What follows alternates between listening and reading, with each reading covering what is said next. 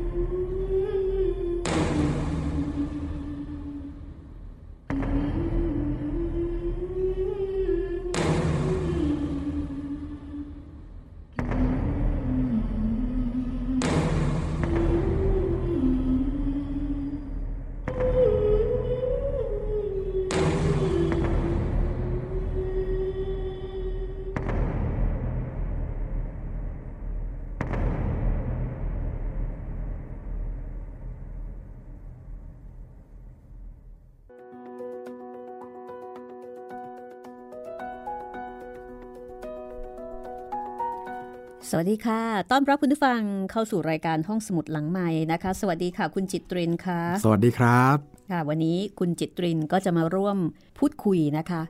เกี่ยวกับเรื่องที่เราจะนำมาเล่าให้คุณได้ฟังกัน ครับ หลังจากที่คุณจิตรินนี่ก็อยู่เบื้องหลัง คอยช่วยทำเสียง แล้วก็คอยดูแลเกี่ยวกับเรื่องของ sound effect ต่างๆนะคะ ครับผม ค่ะ เอ๊ะ เป็นเวลาประมาณสักกี่เดือนแล้วคะคุณจิตริน ก็ตั้งแต่เมษา น่าจะประมาณ 3-4 เดือนครับ พอสมควรแล้วนะคะครับผมอืมทีนี้เรื่องต่อไปที่เราจะเล่าให้คุณผู้ฟังได้ฟังเนี่ยชื่อเรื่องว่าใครจะกางกั้นอื้อหือชื่อเรื่องแปลกพิสดารมาก เดาไม่ออก ใช่เราไม่ออกเลยว่าจะเป็นยังไงผีมันจะมายังไง เล่าเรื่องของครูเหมมาประมาณสัก 3-4 เดือนแล้วนี่คุณจิตรินในฐานะที่เป็นคนชอบดูหนัง ครับผม แล้วก็ชอบดูพวกหนังผงหนังผีหนังลึกลับอะไรพวกนี้ด้วยนี่ เป็นยังไงบ้างกับงานของครูเหมอืม ก็ดูท่านเทียบกับในยุคสมัยนั้นนะครับ ผมว่าก็มีความทันสมัย ในระดับที่แบบ เออเอามาเล่าเดี๋ยวนี้ก็ยังยังได้อยู่ยังได้อยู่ครับ อืม อาจจะมีความกลิ่นเก่าๆอะยังพอมีแต่ว่ามาเล่าตอนนี้ยังได้อยู่ อืมครับ คือโดยถ้อยคำเนาะครับผม อาจจะเป็นภาษาที่เรา ไม่ค่อยคุ้นเคย แล้วก็บางคำนี้คุณจิตรินก็อาจจะไม่คุ้น ใช่ เป็นไม่คำเก่า ไม่คุ้นมากห่างจากรุ่นปัจจุบันก็น่าจะสักประมาณ 70-80 ปีภาษามันก็เปลี่ยนแปลงมีวิวัฒนาการไปเยอะแยะมากมายๆครับผม ค่ะ แต่ว่าโดยหลักๆ ของแก่นแกนของเรื่องนี่ยังหลอนได้ได้อยู่ ใช่ครับ ค่ะสำหรับเรื่องนี้นะคะ คุณผู้ฟังใครจะกางกั้นเนี่ยเอ่อเป็นเรื่องของนักดนตรีไทยอีกแล้ว อีกแล้วเอ๊ะวันนั้นเราเคยคุยกับคุณไพศาลใช่ไหมว่าใช่ครับ ครูเหมเนี่ย เป็นนักดนตรีไทยด้วย อืม คุณคุณย่าแช่มเป็นนักดนตรีไทย เออ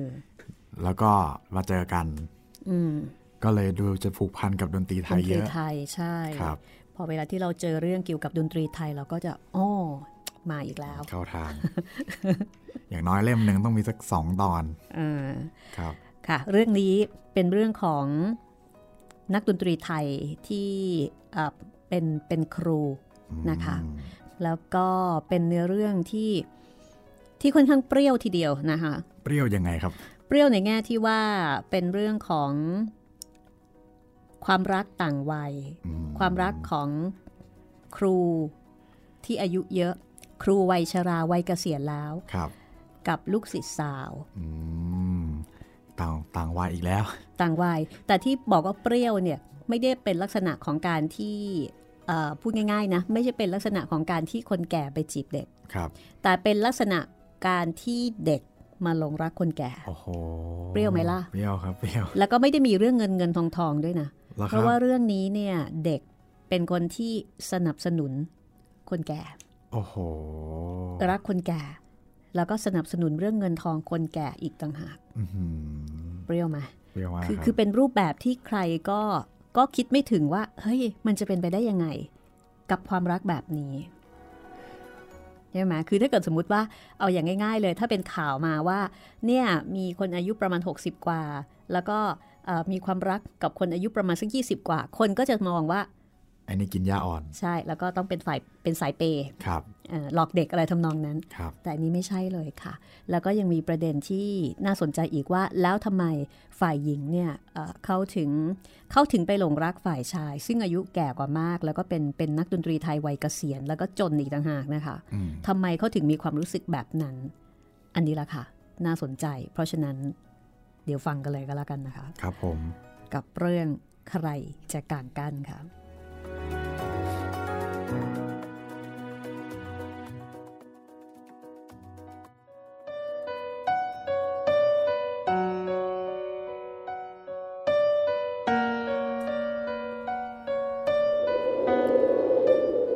นายดาวช่วงสีสด เป็นนักดนตรีไทยที่มีอายุเลยเวลาการปลดราชการแล้ว ก็คือเลยวัยเกษียณแล้วนายดาวเป็นผู้ที่มีร่างกายซูบซีด เพราะว่ามีโรคประจำกายหลายอย่าง ทั้งโรคเบาหวานขนาดหนัก และก็โรคปอด หนักๆทั้งนั้นเลย แต่นายดาวหรือว่าครูดาวก็ยังคงดำรงชีพทางการเป็นครูสอนดนตรีไทยอยู่อย่างเดิม มีหนุ่มสาวนักศึกษา ที่ติดตามร่ำเรียนกับครูดาว ครูดาวนั้น แม้ว่าจะมีโรคภัยไข้เจ็บเบียดเบียนอยู่เป็นประจำ แต่ครูดาวกลับเป็นคนที่ดูขึงขังกระชุ่มกระชวย ผิดกับคนชราในวัยเดียวกันทั้งหลาย ที่เป็นเช่นนี้ เพราะว่าครูมีเคล็ดลับในทางหล่อเลี้ยงหัวใจตัวเอง ให้แกร่งกร้าวไม่ผิดไปจากหนุ่มทั้งหลาย ครูดาว คล้ายกับจะมีอายุในรุ่นราวคราวเดียวกับบรรดาลูกศิษย์ที่ล้อมหน้าล้อมหลัง เวลาที่ครูดาวอยู่คนเดียว ครูดาวมักจะจ้องมองดูบทกวีบทหนึ่งของสิทธิ์ดนตรีหญิงคนหนึ่ง ที่พยายามเขียนตัวหนังสือตัวโตๆใส่กรอบ แขวนเอาไว้ข้างฝาบ้านครูดาว ซึ่งครูดาวก็พยายามที่จะดูเพื่อเป็นการเตือนสติตัวเอง บทกวีบทนั้น มีข้อความว่า แม้เป็นสิทธิ์ขอผูกจิตเป็นมิตรใจ หาไม่ได้พักดี แค่คำที่ร่ำสอน ครูของเรานั้นก็เท่ากับบิดอนทุกวี่วันไหว้วอนขอแทนคุณ เจ้าของบทกวีนี้เป็นเด็กสาว มีชื่อว่าแสงเดือน เป็นคนที่สวย เป็นคนสุภาพ ฟังดูแล้วก็เหมือนกับว่าเป็นคำเขียนถึงครู ด้วยความเคารพบบูชา ด้วยความกตัญญู แต่จริงๆแล้วไม่ใช่ เรื่องของเรื่องก็คือ แสงเดือนเป็นคนที่เชื่อในเรื่องของอนุภาพแห่งวิญญาณ แล้วเธอก็มีความเชื่ออย่างแปลกๆว่า ถ้าวิญญาณดวงหนึ่ง ดจ้องแล้วก็ผูกมัดอยู่กับวิญญาณของใครอีกดวงหนึ่ง ที่แสนจะชื่นชม ก็ย่อมจะนำวิญญาณตนเอง ติดตามวิญญาณดวงนั้นไปได้ทุกหนทุกแห่งทุกมุมโลก แม้ดวงวิญญาณ ของคนที่ตนชอบและบูชานั้น จะตายจากโลกนี้ไปแล้ว และวิญญาณจะลอยหายไปสู่ความว่างเปล่าแห่งโลกแล้วก็ตาม แต่วิญญาณของเธอก็จะสามารถติดตามจนพบ แม้จะล่าช้าผิดช่วงเวลากันนานเท่าใด แต่ก็จะต้องพบกันจนได้ ด้วยความเชื่อที่มั่นคงอันนี้ แสงเดือนจึงเชื่อว่า วิญญาณของเธอคือวิญญาณที่ติดตามครูดาวมา ก็น่าแปลก ที่เธอมีความเชื่อนี้ เธอเชื่อว่า เธอกับครูดาว เคยมีความผูกพันกันมาแต่ในอดีต ก็ไม่ทราบว่าเธอไปเอาความเชื่อนี้มาจากไหน ความเชื่อนี้จะผิดถูกอย่างใด ก็หามีใครชี้แจงคัดค้านเธอให้คิดไปในอีกทางหนึ่งไม่ เพราะฉะนั้นสำหรับแสงดาวครูเดือนก็คือคนรักของเธอที่มาเกิดก่อนเธอ แค่นั้นเอง แล้วเธอก็ยังคงมีความรู้สึก รัก แล้วก็เคารพครูดาว เคารพในฐานะที่เป็นครู แล้วก็รักในฐานะที่เป็นคนรักด้วย ในส่วนของครูดาวเอง ครูดาวผู้มีอายุรุ่นพ่อแสงเดือน เคยได้ยินแสงเดือนพูดกับเขาบ่อยครั้งเมื่อรับหลังคน ทั้งเคยประสานสายตากันในขณะที่พูดอย่างใกล้ชิด จริง ๆ แล้ว ครูเดือนก็น่าจะพูดปลอบโยนหรือว่าชี้แจงห้ามปรามกับความคิดความเชื่อแปลก ๆ ของแสงเดือน แต่ครูดาวก็ไม่เคยทำอะไร ในทำนองนั้น ครูดาวกลับ เหมือนกับว่าก็ปล่อยให้แสงเดือนเนี่ย คิดแบบนั้น ราะว่าจริง ๆ แล้วมันก็เข้าทางครูดาวเหมือนกัน เพราะว่าตอนนั้นครูดาวก็ขาดคู่ชีวิต อยู่อย่างว้าเว วังเวง เมื่อมีลูกศิษย์สาว มีความเชื่อเช่นนี้ ครูดาวก็เปิดทาง นึกนิยมยินดี เห็นแก่ตนเอง จนมองไม่เห็น มองไม่เห็นประเด็นอื่น ๆครูดาวจึงนิ่งเฉย ในการที่จะชี้แจงลูกศิษย์ให้เดินเสียให้ถูกทาง คิดเสียให้เหมาะแก่ทาง คิดเพื่อความรุ่งเรืองของตัวเอง ที่ยังคงมีอายุน้อย ในส่วนของแสงเดือนนั้น แสงเดือนกำลังศึกษาชั้นสูง เธอแอบมาเรียนดนตรี เพื่อที่จะเอ่อเอาไว้ เหมือนกับเอาไว้โชว์ เอาไว้อวด เอาไว้แสดง เมื่อถึงเวลา คือจริงๆ ก็ไม่ได้มีความจำเป็นที่จะต้องมาเรียนสิทธิ์อื่นๆ ของครูดาวนั้น เมื่อสำเร็จการศึกษา ก็ออกทำงานทำการเป็นอาชีพ มีเวลามาเรียนดนตรีตอนเย็นและตอนกลางคืน ส่วนแสงเดือนนั้นเธอมาเรียนกลางวัน จึงไม่มีโอกาสที่จะพบปะมักคุ้นกับสิทธิ์อีกมากคน วันไหนแสงเดือนมาเรียนไม่ได้ ก็จะมีเด็กคนใช้ถือหนังสือมาบอกเล่าแล้วก็ร่ำลากับครู ซึ่งก็รักษาระเบียบนี้มาเป็นอันดี ตอนนี้ ครูดาวกำลังอ่านจดหมายของแสงเดือน ด้วยหน้าตาที่เศร้าหมอง จดหมายนั้น แจ้งให้ทราบว่าเธอกำลังล้มเจ็บ ซึ่งตามปกติ แสงเดือนมีโรคอะไรเงียบๆแฝงอยู่ ซึ่งหมอยังตรวจไม่พบ และบัดนี้หมอเห็นว่าจะต้องยึดตัวแสงเดือนเอาไว้ที่โรงพยาบาล ก็คือต้องแอดมิดเข้ารักษาตัวในโรงพยาบาลเลยทีเดียว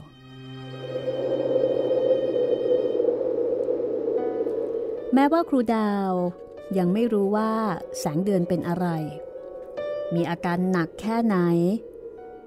แต่ครูดาวก็ห่วงใยแล้วก็หนักใจที่สุด การไปนอนโรงพยาบาลนั้น ถ้าไม่หนักหนาจริง ๆ หมอก็คงไม่ให้นอนในโรงพยาบาล ครั้นครูดาวจะไปเยี่ยม แสงเดือนก็ห้ามไว้อย่างเด็ดขาดว่า อย่าไป จนกว่าเธอจะหายและจะกลับมาหาครูเอง และก็ยังสั่งเสียมาทางจดหมายอีกว่า ขอให้ครูเร่งรักษาตัวเป็นการใหญ่ เงินทองอย่าได้ห่วง เธอจะเป็นผู้จัดจ่ายให้ทั้งสิ้น ครูดาวถือจดหมาย มือสั่น อยู่คนเดียว แสงเดือนตอนนี้เป็นเสมือนที่พึ่งที่ยิ่งใหญ่ของครูดาว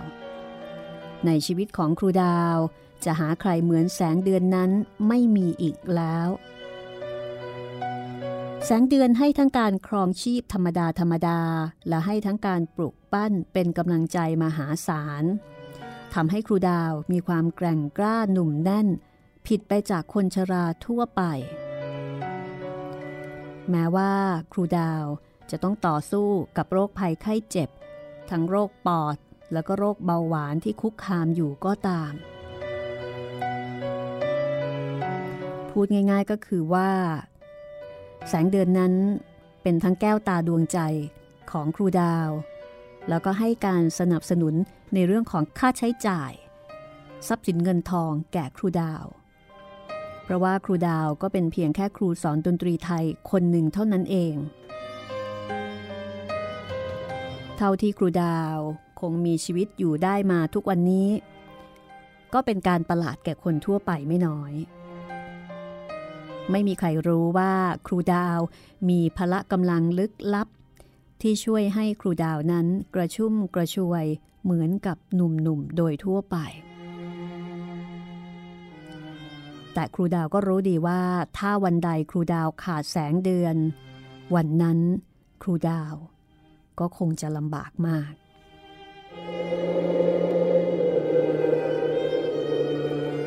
ข่าวความเจ็บไข้ได้ป่วยของแสงเดือนทำให้ครูดาวมีอาการสุดลง ขั้นแรกก็คือ หมดความกระปรี้กระเปร่าในชีวิต ไม่ยิ้มแย้มแจ่มใสเหมือนแต่ก่อน ไม่ร่าเริง ตลกขนองเหมือนแต่ก่อน ทั้งเวลาซ้อมดนตรี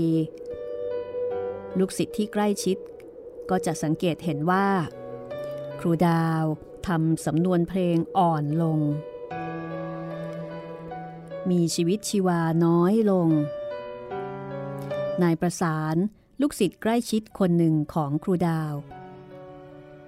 เขารู้แต่เขาก็ให้อภัยครูเห็นใจครู ภาวนาให้แม่พระของครูจงปลอดภัย แล้วก็หายเจ็บไข้กลับมาเป็นที่ตั้งแห่งกำลังใจครูต่อไป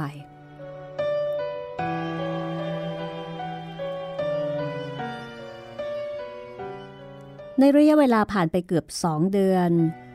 ที่ครูดาวรอคอยข่าวของแสงเดือนอย่างใจจดใจจ่อ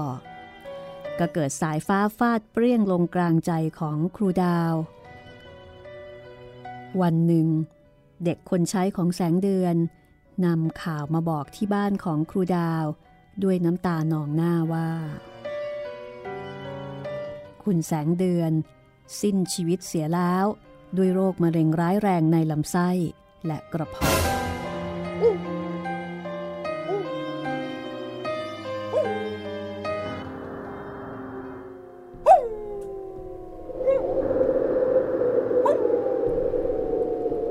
ครูดาวที่เคยแข็งแกร่งของลูกศิษย์ได้ล้มลงหมดความรู้สึกไปชั่วขณะ พวกลูกศิษย์ต้องเข้าแก้ไขพยาบาลกัน แล้วก็ตามหมอมาแก้ไข จนฟื้นดังเดิม ครูดาวบอกว่า จะต้องไปเยี่ยมศพให้ได้ ในคืนนี้ ลูกศิษย์ชายสามคน ก็จัดการพาครูดาว ไปถึงวัดมกุฏในตอนค่ำศพของแสงเดือนตั้งอยู่ที่ศาลาใหม่โออาเมื่อครูดาวไปถึงก็จุดธูป ขอขมาศพ แล้วก็ประคองครู ซึ่งมีอาการกระปรกกระเปรี้ยน่าสงสาร ออกมานั่งพักอยู่ที่ศาลาหลังเล็ก ในขณะที่ครูดาวจุดธูปคำนับศพ ครูดาวนิ่งอั้น พูดอะไรอยู่ในใจ ก็ไม่มีใครรู้ ครูดาวไม่มีน้ำตาเลย ดูเหมือนว่าน้ำตาคงจะตกในเสียหมดแล้ว หน้าของครูดาวตอนนั้นเหมือนกับคนที่ตายไปแล้ว ใบหน้าสำแดงความชราออกมาอย่างชัดแจ้ง ครูดาวนั่งฟังเสียงพระสวดเหมือนคนที่หัวใจไม่อยู่กับตัว ไม่ได้พูดไม่ได้คุยอะไรกับลูกศิษย์ทั้งสามคนที่พาไปเลย ทุกคนไม่มีใครรู้ ว่าครู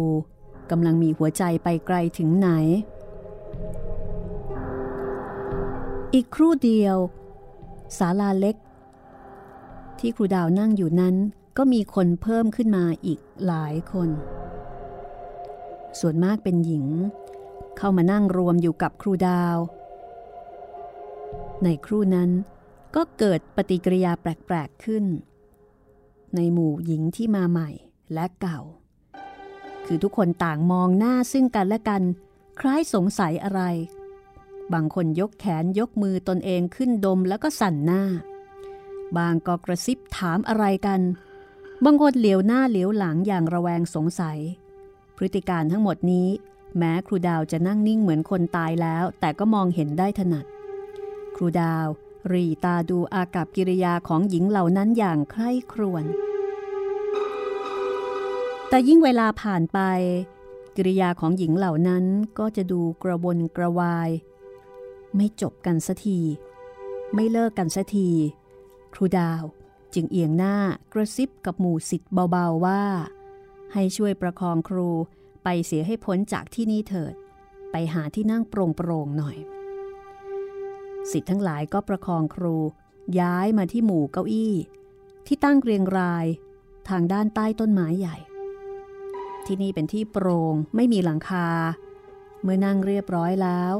ครูจึงกระซิบกับสิทธิ์ว่า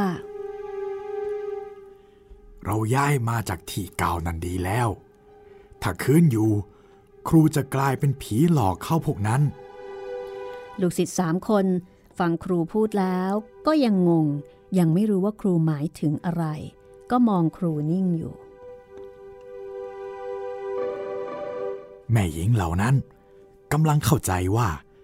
คุณแสงเดือนออกจากโรง มารวมอยู่กับพวกเขา ครูดาวหยุดพูด ซึ่งถ้าเป็นสมัยก่อน ก็คงจะหัวเราะกัน แต่ตอนนี้ครูดาวเป็นอีกคนไปเสียแล้ว ลูกศิษย์อีกคนหนึ่งจึงถามต่อไปว่าทำไมล่ะครับ แม่พวกนั้นแกได้กลิ่นน้ำอบไทยที่อาบศพกันตอนเย็นน่ะสิ พวกเราทุกคนก็รู้ว่า ผมเป็นคนชอบใส่น้ำอบปรุงเจ้าคุณ ใส่ทั้งบนศีรษะและผ้าเช็ดหน้า กลิ่นก็ฟุ้งตลบ แม่พวกนั้นได้กลิ่นเข้า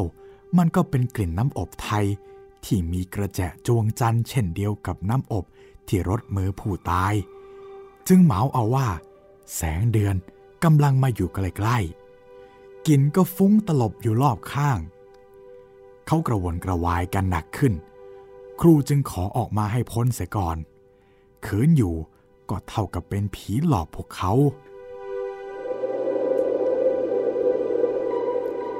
พอพูดจบ ครูดาวไม่หัวเราะ แต่บรรดาสิทธ์ก็หัวเราะขำกัน ครูดาวนั่งขรึมต่อไป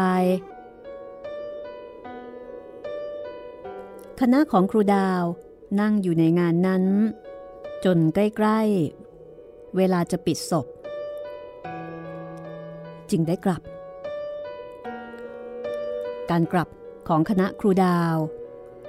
ก็จะต้องกลับเฉยๆ โดยไม่รู้ว่าจะลาใคร แต่เปล่าเลย ครูดาว คือถือเป็นแขกโดยตรงทีเดียว แต่ว่า วงญาติของแสงเดือนนั้น ไม่รู้จัก เพราะว่าแสงเดือนแอบมาเรียนดนตรีไทยกับครูดาวเงียบๆ ดังนั้นการมาเยี่ยมศพจึงเหมือนแขกนอกเชิญ คือครอบครัวของแสงเดือนเนี่ยไม่รู้จัก แม้ว่าครูดาวจะเป็นคนที่มีความสำคัญกับแสงเดือนมากขนาดไหนก็ตาม ครูดาวลุกขึ้นยืนด้วยหัวใจวาบหวิว นี่เป็นครั้งสุดท้ายที่จะได้อยู่ใกล้เรือนร่างของแสงเดือน แม้ว่าเธอจะนอนสงบอยู่ในหีบทองที่อยู่ใกล้ๆกันนี้ก็ตาม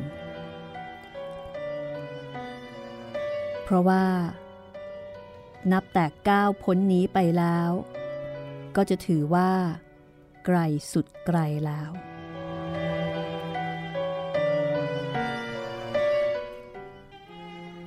แม่พระของครูเอ้ย หัวใจของครูเหมือนจะแตกดับลงไปด้วย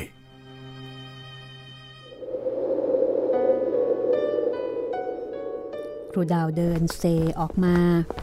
โดยมีลูกศิษย์ประคองอยู่ ผ่านเมน ผ่านศาลาทั้งสองข้าง ออกสู่ประตูกำแพงเขตเมน เพราะว่าลูกศิษย์ เอารถมาจอดคอยอยู่ที่นั่น พอออกมา ก็มีหญิงคนหนึ่ง ยืนอยู่ข้างประตู แต่งชุดดำกล่าวขอบคุณครู ขอบคุณค่ะ คุณครูคะลูกศิษย์ก็เดาเอาว่า คงจะเป็นเจ้าภาพคนใดคนหนึ่ง จึงต่างยกมือไหว้ รูดาวก็ยกมือไหว้ด้วยกริยาอิดโรย ผมไม่สบายจริง ๆครับ เลยแอบหลบกลับก่อน ลาละครับ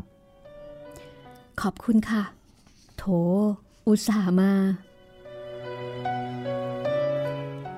ครูดาวยิ้มแห้งๆ ยกมือไหว้ลาอีกครั้ง แล้วก็ก้าวเท้าตามลูกศิษย์พ้นประตู มาที่ถนน ซึ่งมีรถจอดอยู่ ก็พอดีกับที่ สติที่เลือนเลือนรางรางเนื่องจากเศร้าโศก ได้กลับตวัดตัวเป็นสติที่เต็มสมบูรณ์ แล้วครูดาวก็ร้องโวยวายขึ้นอย่างไม่เป็นเสียงมนุษย์ เพราะเมื่อกี้ไม่รู้ว่าพูดกับใคร แต่เดี๋ยวนี้ รู้แล้วว่าตะกี้นี้พูดกับใครครูดาวเสียใจ ตกใจ ถึงกับเดินเซไป ลูกศิษย์โดดเข้าประคองขึ้นรถ แล้วก็ช่วยกันแก้ไข จนกระทั่ง คือช่วยกันแก้ไขด้วยยาดมต่างๆ ออกรถไปเถอะ ไปข้างหน้าอาจจะพบหมอพบยาบ้าง อยู่ที่วัดจะมีหมอที่ไหน ปรากฏว่า ครูแน่นิ่งไป ทุกคนไม่รู้ว่าครูเป็นอะไร แต่ก็ช่วยกันพยาบาลแบบตามมีตามเกิดในขณะรถก็วิ่งเรื่อยไป ครูเป็นยังไงบ้างครับ ไม่เป็นไรแล้ว ครูตกใจ ครูเดินมาดีๆ ผมก็คอยครูอยู่จะขึ้นรถถูกแล้ว ครูจำไม่ได้จริง ๆ ใครครับ คนนั้นน่ะ แสงเดือน พอได้ยินครูดาวตอบแบบนี้ ลูกศิษย์ทุกคนต่างก็หนาวสะท้านไปตามๆกัน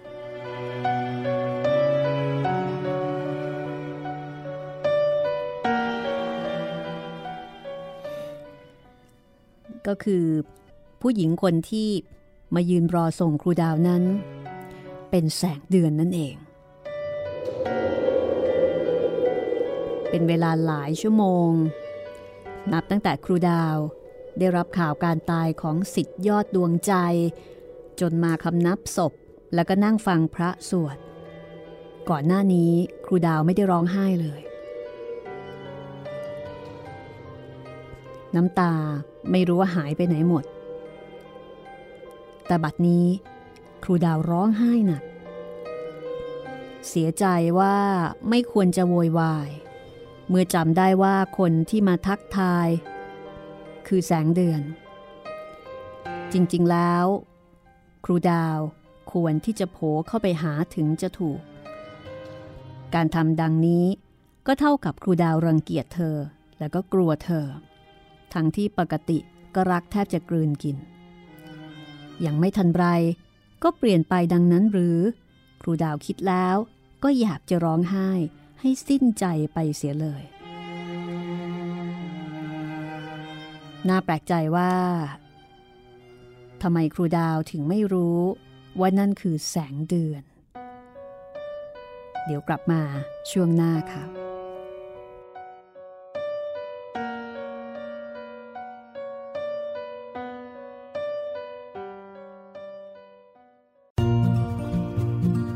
ห้องสมุดหลังใหม่ โดยรัศมีมณีนิน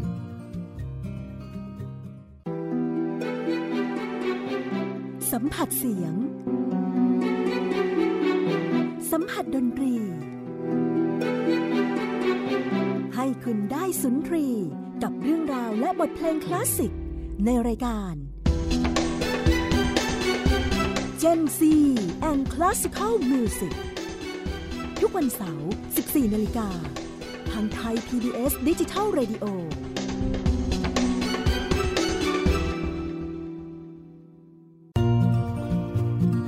ห้องสมุดหลังใหม่ โดยรัศมี มณีนิน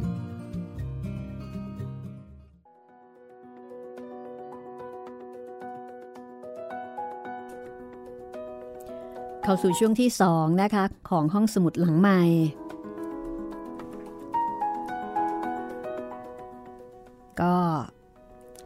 ฝ่ายหญิงตายไปแล้วนะคะ คุณจิตรินครับ เมื่อกี้นี้ก็ก็มาหลอกแบบไม่มีปีไม่มีครุยเลยนะคะ ครับ เหมือนเหมือนมาลามากกว่านะพี่ เออใช่ คือคือคนอ่านก็จะรู้สึกว่า อ้าวผีมาแล้วเหรอ เออแบบอ้าวคนนี้เหรอ อะไรกันนี่ ไม่ไม่ใช่แค่คนอ่านครับ ตัวละครยังไม่รู้เลยครับ แม้กระทั่งครูซึ่งใช่ซึ่งอยู่ใกล้ชิดกันเนี่ยนะใช่ ก็เรื่องนี้ก็ถือว่าเป็น เป็นพล็อตที่ที่น่าสนใจนะคะแต่ที่น่าสนใจก็คือ เอ๊ะทำไมเอ่อแสงเดือนเนี่ยถึงได้ทึกทักเอาแบบนั้นอืมว่าครูเป็นเหมือนก็เป็นคนรักกันแต่มาแต่ชาติปางก่อนทำนองนั้นไหมครับ ก็งงเหมือนกันว่า เอ๊ะทำไมถึงนทำไมถึงคิดนแบใจบนี้ใช่เออหรือว่าอาจจะมีอะไรบางอย่างที่ทำให้รู้สึกแบบนั้นว่าคนนี้แหละ เพียงแต่ว่าคนเนี้ย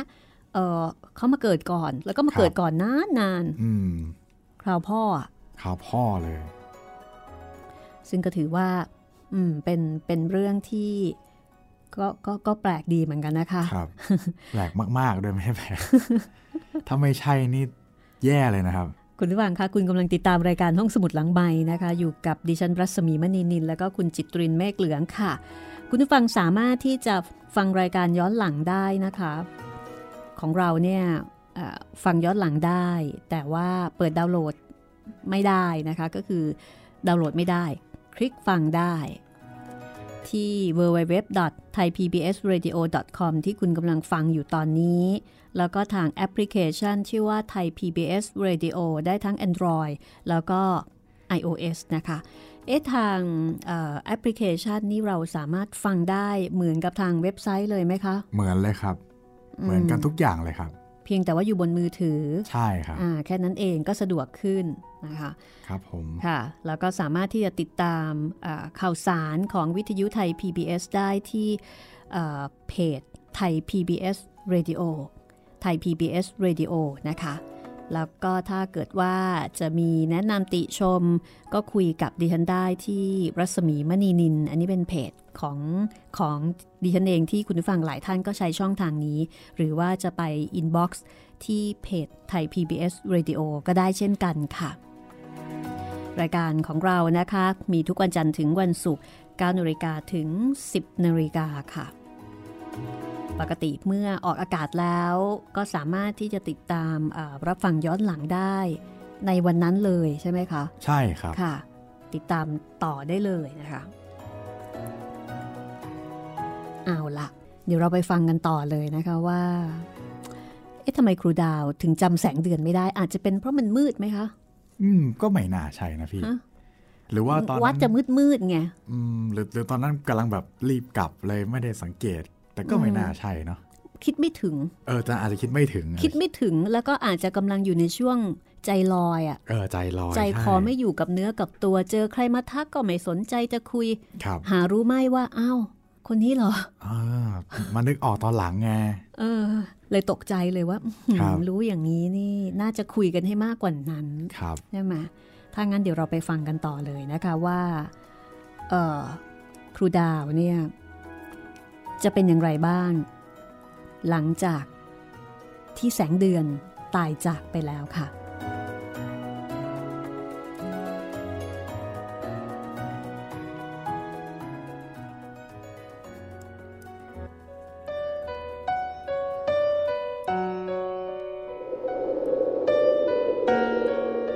ก็เป็นเรื่องที่น่าเห็นใจครูดาว ที่พบกับเหตุการณ์เช่นนั้น คือยืนคุยกันอยู่หลายคำ อยู่ตรงหน้า ใกล้กันเพียงแค่คืบ แต่สติกับดวงตาไม่ประสานกัน ครูดาวจึงไม่รู้ว่ากำลังพูดอยู่กับใคร แต่พอลากันแล้ว สติกับดวงตาเกิดประสานกันขึ้น จึงรู้ว่า เมื่อกี้นี้กำลังคุยอยู่กับผู้ที่นอนตายอยู่ในโลงทองนั่นเอง ครูดาวจึงร้องโวยวายขึ้น โดยไม่รู้ว่าจะพูดอะไรได้ถูก แท้จริงแล้ว สิทธิรัก สิทธิรักและสงสารครูของตัว ว่าครูอุตส่าห์มาเยี่ยมศพ โดยไม่มีใครรู้จัก มีสภาพเหมือนกับเป็นแขกเถื่อนที่ไม่มีใครรับเชิญ แต่ครูก็ยังมา จะเดินจะเหิน ก็ไม่ค่อยจะไหว ต้องมีลูกศิษย์พามา แสงเดือนจึงสงสารจับใจ เดินมาส่งถึงประตูกำแพงเมนแต่ครูกลับจำสิทธิ์ไม่ได้ เพราะว่าสติหลงไปเสียแล้ว เพราะความเสียใจ และก็น่าจะเป็นเช่นนั้น ใครเล่าจะคิดว่า ผู้ตายที่นอนอยู่ในโรงจะมาส่งแขกที่มาเยี่ยมด้วยตนเอง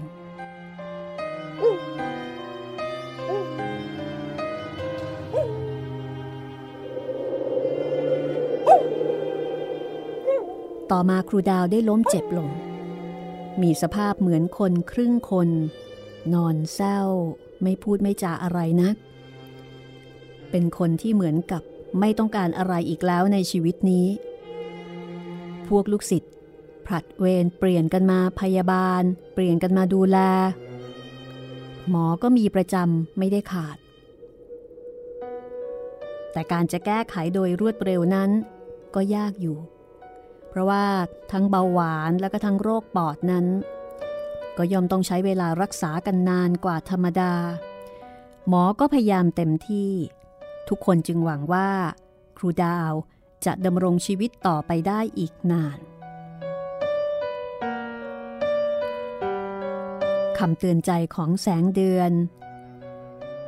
ที่เขียนบทกวีถึงครูดาวว่า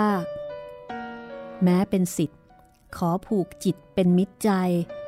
หาไม่ได้พักดีแค่คำที่ร่ำสอน ครูของเรานั้นก็เท่ากับบิดอนทุกวี่วันไหว้วอน ขอแทนคุณคำเตือนใจนี้ ปรากฏแก่สายตาทุกคน อ่านแล้วก็ถอนใจ กลางวันไปทำงาน จ้างผู้หญิงแก่ๆมาดูแลพยาบาลครูแทนตัว ตกเย็น ทุกคนก็มาพร้อมกัน ไม่มีใครทอดทิ้งครู ครูดาวเป็นคนเจ้าเหตุเจ้าผล ก็สามารถที่จะระงับสติได้เป็นอย่างดี เก็บความเศร้าไว้ในอก ไม่เปิดเผยอะไรออกมา ความมีอายุของครูดาวที่รู้จักเรื่องการเกิดการตาย ก็ไม่ได้ทำให้ใครวุ่นวายอะไรมากนัก กลางคืน สิทธิ์ทุกคนก็จะนอนห้องเดียวกับครูทั้งหมด แต่ห่างกันออกไป กางมุ้งใหญ่นอนกันหลายคน เปิดไฟสว่าง เผื่อว่าครูจะต้องการอะไร หรือเป็นอะไรปุบปับก็จะได้ตื่นขึ้นรับใช้ทันการ แต่ครูดาวก็เป็นคนขี้เกรงใจ ไม่ยอมให้มีอะไรเกิดการรบกวนแก่สิทธิ์เลย ถ้าไม่จำเป็น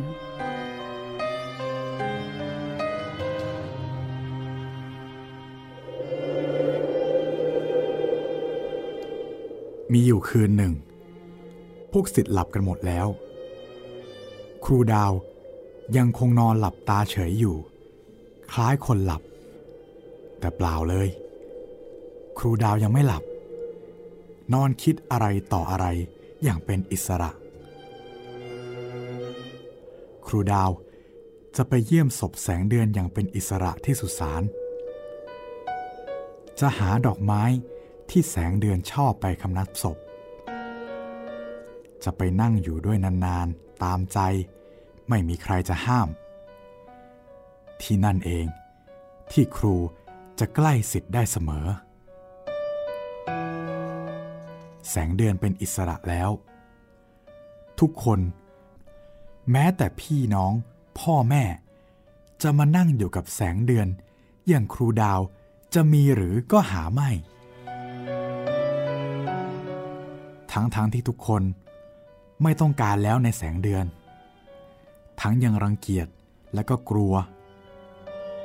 แต่ครูดาวกลับต้องการ แม้วิญญาณของแสงเดือนจะล่องลอยไปแห่งใดแล้วก็ตาม แสงเดือนเอ๋ย ครูดาวจะยึดเอาร่างกายอันผุพังของสิทธินั้นเป็นที่ตั้ง และจะอยู่ใกล้ๆ จนกว่าตัวครูจะหมดลมตามไป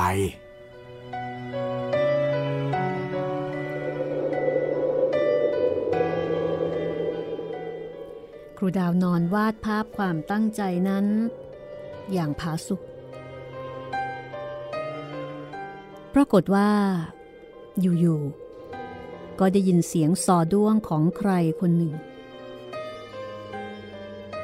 กำลังเล่นเพลงอยู่ข้างที่นอนของครูนั่นเอง แต่เสียงซอนั้น แสดงว่าทำการระงับเสียงไว้ คือเอาแท่งดินสอ ขัดหน้าซอแทนหย่องที่แท้จริง แบบนี้เป็นการระงับเสียงดัง เอาเพียงได้ยินเฉพาะตัวว่า เพลงที่กำลังสีกำลังเล่นอยู่นั้นจะถูกหรือผิด คือคนที่ฝึกซ้อมสอด้วง ก็จะมีเทคนิคว่าถ้าไม่ต้องการให้เสียงดัง รบกวนคนอื่น เพราะว่าสอด้วงนี่เสียงจะดังมาก แล้วถ้าเกิดเวลาสีผิดโน้ตนี่มันจะบาดหูเหลือเกิน ก็จะมีการเอาอะไรบางอย่างเนี่ยไปขัดเอาไว้ที่หน้าซอ แทนหย่องหย่องก็คือตัวที่ขัดอยู่ระหว่างสายกับกระโหลกซอ แล้วก็ทำให้เกิดเสียงไพเราะ แต่ถ้าเกิดเอาอย่างอื่นมาขัดแทนเนี่ยเสียงมันก็จะไม่เสียงมันจะเบาจะไม่ดัง อันนี้ก็เป็นเทคนิคของการฝึกซ้อม เหมือนตั้งใจที่จะไม่ให้คนอื่นได้ยิน แต่ครูดาวเนี่ยรู้เพราะว่าเป็นครูดนตรีไทย ครูดาวก็นิ่งฟังอยู่นาน หัวใจที่เราโหยโรยแรง ดูจะค่อยๆ พรุ่งโพรงขึ้น จึงลืมตามองตามเสียงที่ข้างมุง้ง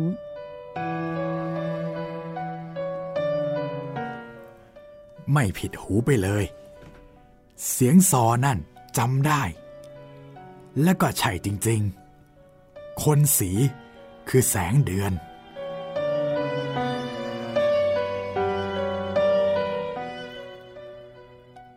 สิทธิ์ทิ้งครูไม่ได้เลย ครูอย่ารังเกียจสิทธิ์เลยครูขา แสงเดือนพูดเบาๆ แล้ววางซอลงข้างตัว ค่อยๆเพเยอชายมุง้ง เอื้อมมือจับแขนครู ครูดาวเอามือของตัวจับทับมือสิทธิ์อีกที แล้วก็ร้องไห้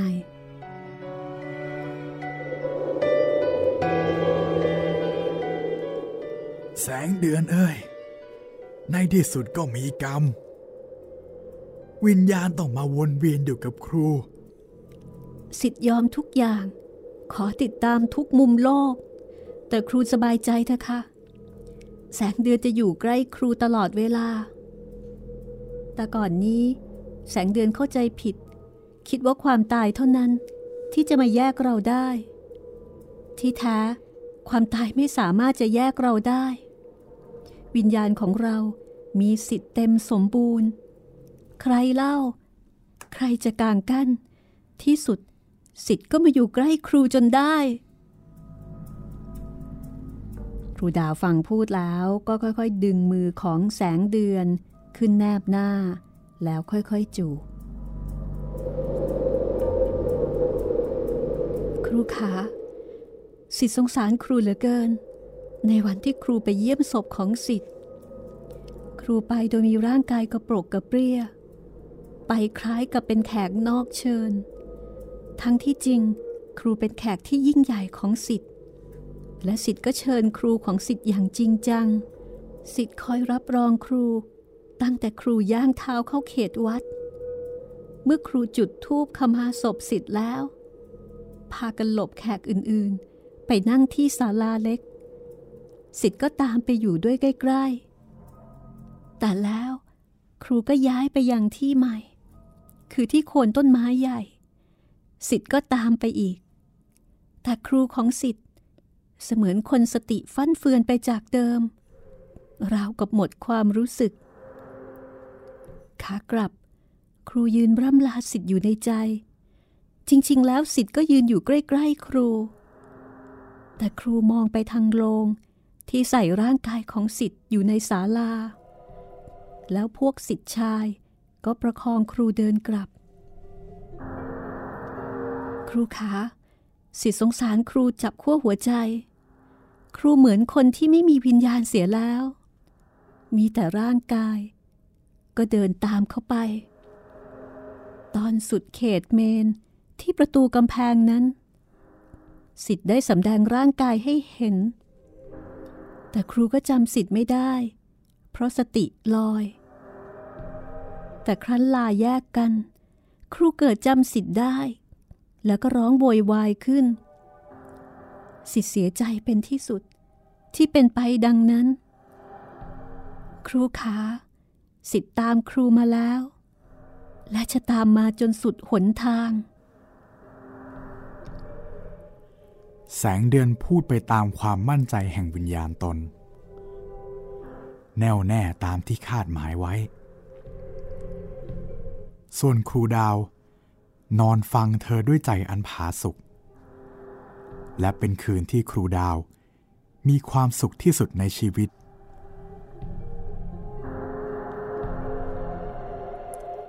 ต่อมาตอนรุ่งเช้า ได้มีเหตุการณ์โอลเวงเกิดขึ้นในหมู่สิทธิ์เหตุการณ์นั้นก็คือ ครูดาวนอนสิ้นลม ตัวแข็งเสียแล้ว นายประสานที่เป็นสิทธิ์คนหนึ่งของครูดาว ร้องไห้ดังเหมือนเด็ก แล้วก็บ่นว่า พวกเราไม่ได้ทิ้งครูเลย แต่เอาครูไว้ไม่อยู่ และครูก็ทิ้งสิทธิ์ไปเสียแล้ว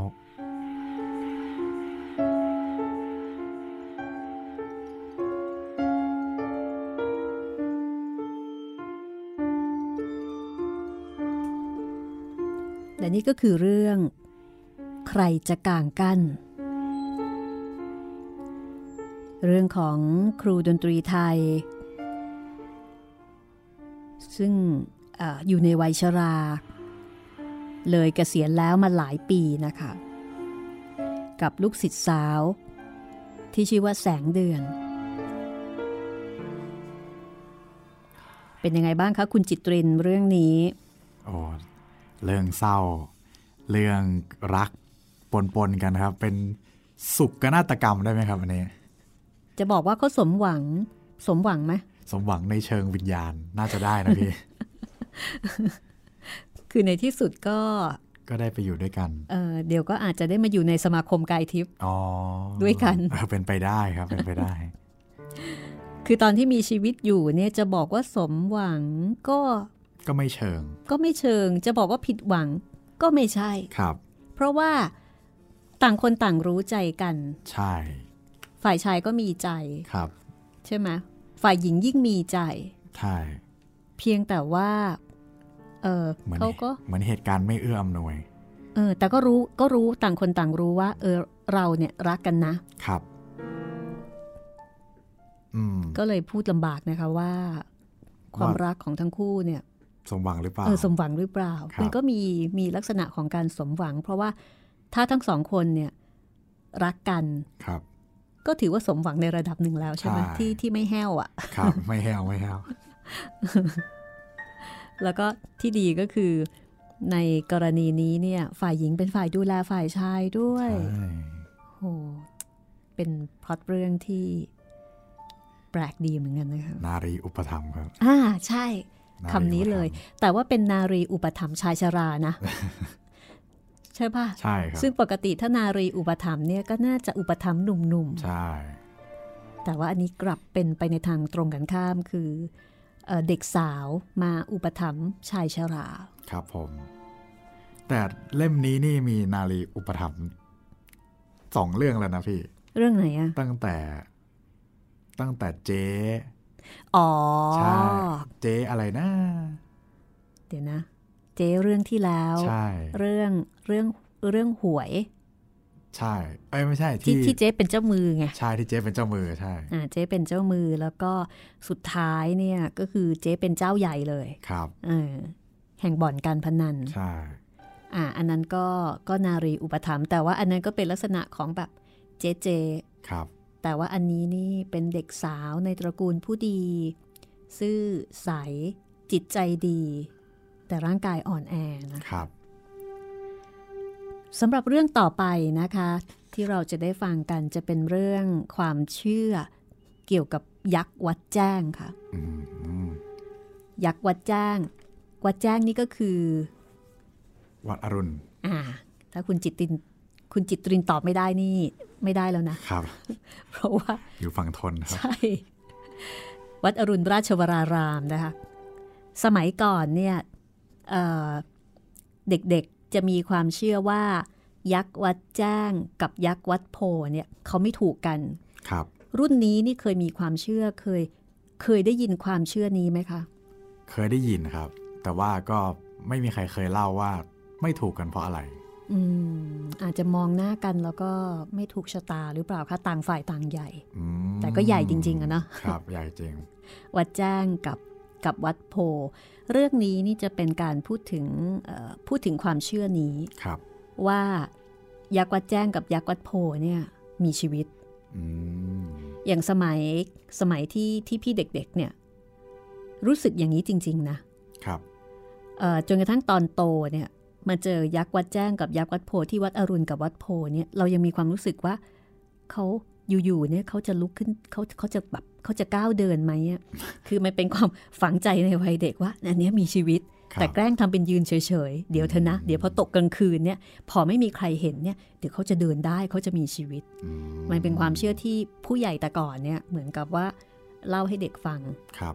จะอาจจะ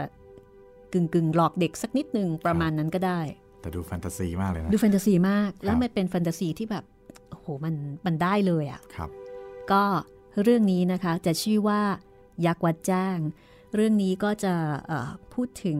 สังคมในสมัยนั้นที่เด็กๆยุคนั้นเนี่ยก็จะรู้จักยักษ์วัดจ้างเป็นอย่างดี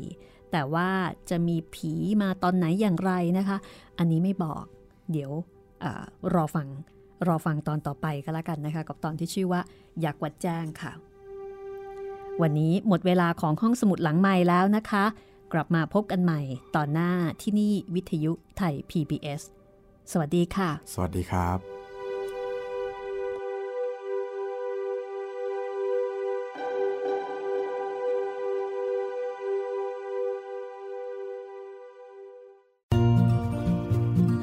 ห้องสมุดหลังใหม่ โดยรัศมีมณีนิน